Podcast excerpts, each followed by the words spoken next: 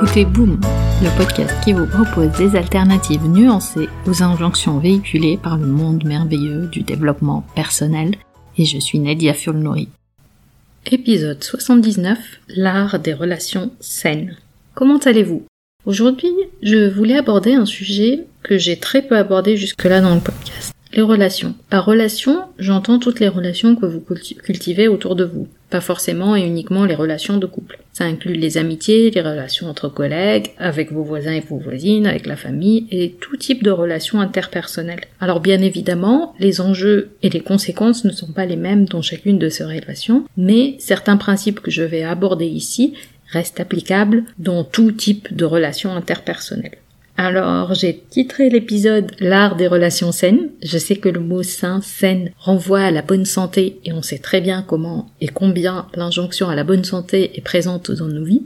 Mais voyez ce titre comme une opposition aux fameuses relations dites toxiques. Je ne pense pas personnellement qu'une relation puisse être toxique, comme le venin quoi, car je suis convaincue qu'on a le choix de quitter les relations qui nous font du mal plus ou moins facilement, non sans culpabilité, mais je pense que c'est une possibilité et c'est un choix qu'on pourrait faire à un moment donné. Je suis convaincue aussi, et je l'ai dit à plusieurs reprises dans ce podcast, que la qualité de nos relations détermine la qualité de nos vies.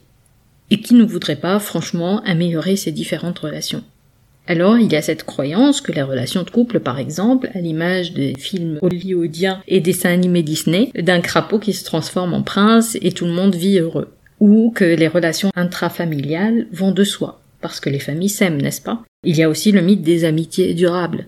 Et quand le monde merveilleux du développement personnel s'en mêle, les relations deviennent une question de mindset uniquement. Ce que vous pensez de la relation fait la relation. Mais en réalité, j'aimerais apporter un peu de nuance et changer de perspective sur tout ça. D'abord, les relations ne sont pas uniquement que du mindset. Vos pensées ne créent pas forcément la nature de vos relations. Les relations interpersonnelles sont pour moi comme une danse. Et il y a tout un système dans lequel elles prospèrent. Pensez à toutes ces personnes que vous n'avez pas vues depuis des années, mais avec qui vous avez partagé un bout de chemin et créé de beaux souvenirs ou partagé des galères. Très souvent, même si ces relations s'arrêtent, elles laissent un souvenir et des pensées qui déclenchent à peu près les mêmes types d'émotions partagées dans le passé. Et les pensées refont vivre ce lien ou cette connexion qui a existé dans le passé. Ça, c'est en fait une affaire de pensée.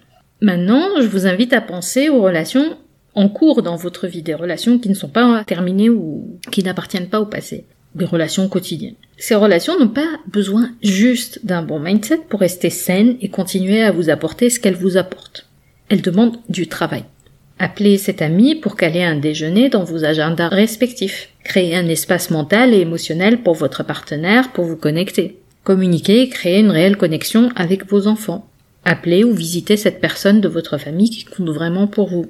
Ces relations demandent aussi une forme de vulnérabilité. Je sais, je sais. et Brown sort de ce corps. Je vous parlerai un jour dans le podcast de l'injonction à la vulnérabilité, mais la vulnérabilité est le fait de s'exposer émotionnellement en étant honnête dans l'expression de ce qu'on peut ressentir. Et c'est cette capacité à sortir de l'image lissée, lisse qu'on cherche à montrer, de ce qu'on tente de prouver et se présenter au monde tel qu'on est dans notre humanité, fragilité, contraste et même contradiction.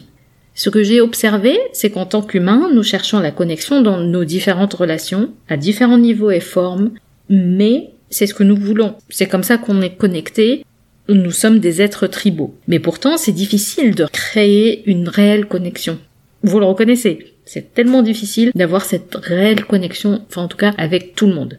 Parce que oui, nous recherchons la connexion, mais ce que nous recherchons aussi, c'est l'émotion de se sentir connecté. Alors évidemment, nous pouvons ressentir une très forte connexion avec d'autres humains, à différents niveaux et différents contextes, parfois sans même forcément les connaître, travers un vécu commun, travers une histoire commune. Mais on va se focaliser ici sur les relations vraiment du quotidien que nous avons et comment et pourquoi on arrive ou on n'arrive pas à créer ce sentiment de connexion. Parce qu'en général, là où on cherche la connexion, on finit par cultiver frustration et ressentiment. On cherche à plaire au lieu de communiquer nos besoins. On cherche à faire des choses pour les autres pour obtenir leur reconnaissance, pour qu'on nous dise je te vois, je te remercie. On communique par des messages que j'appelle moi, des messages ping-pong. On jette la balle à l'autre dans une tentative de communiquer. Dans le couple, ça peut être le travail était épuisant aujourd'hui. Au lieu de dire tout simplement j'ai besoin de réconfort ce soir. Au travail, ça peut être je t'ai envoyé un email. au lieu de dire j'ai besoin de ton focus, de ton attention ou que tu répondes à un besoin particulier que j'ai adressé dans cet email. Nous faisons des tentatives de connexion et quand elles échouent, déclenchons nous tout type de pensée, émotion et choix. Nous avons parfois des désaccords non exprimés, des besoins non communiqués ou bien des non dits. J'écoutais récemment quelqu'un qui parlait des relations de couple et pourquoi l'argent est souvent le sujet qui ressort dans la plupart des conflits ou qui peut être un sujet même de séparation. Il avait une perspective assez intéressante. Il disait l'argent est quantifiable. On peut objectivement dire combien il y en a, s'il y a un déséquilibre, s'il en manque, s'il y en a beaucoup, s'il n'y en a pas assez. Et il faisait un parallèle avec la connexion dans le couple comme étant quelque chose de non quantifiable. Parfois, ces deux sujets sont liés, mais c'est plus facile d'exprimer un manque d'argent, pas assez d'argent, qu'un manque de connexion ou pas assez de connexion. Je trouvais cette analyse intéressante dans le sens où il est extrêmement difficile, mais pas impossible, d'être honnête pour communiquer besoins, rêves ou sentiments.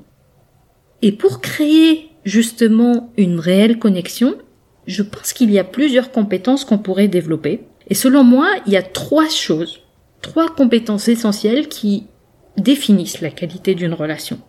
Alors, la première chose, c'est l'importance d'avoir des conversations difficiles. J'ai déjà dit dans le podcast, mais j'y reviens, c'est exprimer les choses, non pas dans une honnêteté brutale, violente, blessante, mais exprimer, challenger l'autre personne tout en se souciant de ce qu'elle peut ressentir s'exprimer avec compassion certaines choses difficiles, tout en étant empathique et honnête à la fois. C'est aussi écouter, non pas pour réagir, mais pour s'intéresser sincèrement à ce que l'autre personne a à dire dans cette conversation, dans ce contexte-là, même quand on n'a pas envie d'entendre ce qu'elle a à dire. La deuxième chose, c'est de développer une agilité émotionnelle dans la gestion des conflits. Les conversations difficiles ne sont pas forcément des situations conflictuelles, mais quand on est dans des situations conflictuelles, on pourrait être amené à avoir des conversations difficiles. Donc ce sont deux compétences qui s'imbriquent l'une avec l'autre. Et c'est là où on a besoin d'être plus flexible avec nos pensées, nos émotions et nos choix, pour répondre avec la plus grande empathie et compassion à la personne qu'on a en face. Aussi pour créer un espace pour cette autre personne qui lui permet de s'exprimer en toute sécurité et sincérité. C'est aussi, grâce à cette agilité émotionnelle, c'est pouvoir s'orienter sur des solutions plutôt que de se focaliser sur des problèmes, mais aussi réparer ou avoir la capacité de réparer quand il y a un désaccord ou quand il y a quelque chose qui a été un comportement qui n'était pas acceptable. Typiquement, s'excuser quand il y a une erreur. Prendre notre part de responsabilité. Et la troisième compétence, c'est de faire la différence entre communication et respect. Alors, c'est bien de communiquer nos besoins, c'est bien d'avoir des conversations difficiles, et le but de la communication, c'est d'établir ce canal d'échange où on va émettre de notre côté une information qui va être reçue par l'autre personne et qui va nous envoyer une réponse. Alors parfois le signal se brouille, parfois on dit des choses qui sont un mélange, un charabia entre nos pensées, nos émotions, souvent aussi un mélange de ressentiment, de frustration. Alors oui, pour avoir des conversations difficiles, alors oui, pour communiquer même dans des situations conflictuelles, oui, pour être honnête, mais une des composantes essentielles qui font que la communication est efficace, c'est le respect. C'est le ciment de tout ça. Le respect, pour moi, c'est ne pas invalider l'autre. C'est écouter l'autre pour ouvrir les possibilités et non pas pour réagir, pour être sur la défensive à chaque fois. Mettre le respect au cœur de la conversation va vous permettre de communiquer vos frustrations, votre ressentiment, vos sentiments, sans utiliser un langage violent, brutal, et ça va aussi permettre à l'autre d'être dans un espace de réceptivité. Quand je me sens respecté, je vais plus être dans l'ouverture que quand je me sens agressé. Et c'est comme ça que la communication sera focalisée beaucoup plus sur la création d'un espace de confiance où il y a du respect, il y a de l'écoute, où on dit à l'autre je te vois, je t'entends, je t'écoute, mais voici ce que j'ai à exprimer.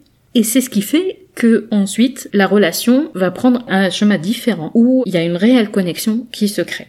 Voilà les amis pour cet épisode sur les relations. J'aimerais maintenant avoir votre avis et échanger avec vous sur ce que vous tirez de cet épisode.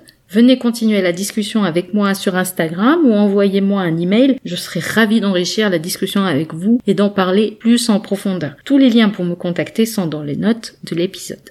Pour conclure, rappelez-vous que ce n'est pas parce que vous appliquez les bonnes méthodes que le bonheur vous est dû. Vous retrouverez les notes et les liens vers les références citées dans l'épisode sur boom.sofrelab.com. Nous pouvons continuer la discussion. Vous pouvez me retrouver sur mes réseaux sociaux via nedia.sofrelab.com. Ah, juste une dernière chose. Je compte publier des épisodes supplémentaires en bonus de façon moins régulière. Le meilleur moyen de vous assurer de ne rater aucun épisode est de vous abonner sur la plateforme de votre choix pour recevoir une notification à chaque fois que je mets en ligne un épisode. Et si ce podcast résonne en vous, vous avez plusieurs moyens de le soutenir, juste en en parlant autour de vous, en le partageant sur vos réseaux sociaux ou en mettant 5 étoiles sur Apple Podcast et un petit commentaire. Ça fait toujours plaisir. Un grand merci pour votre soutien et à très vite sur Boom.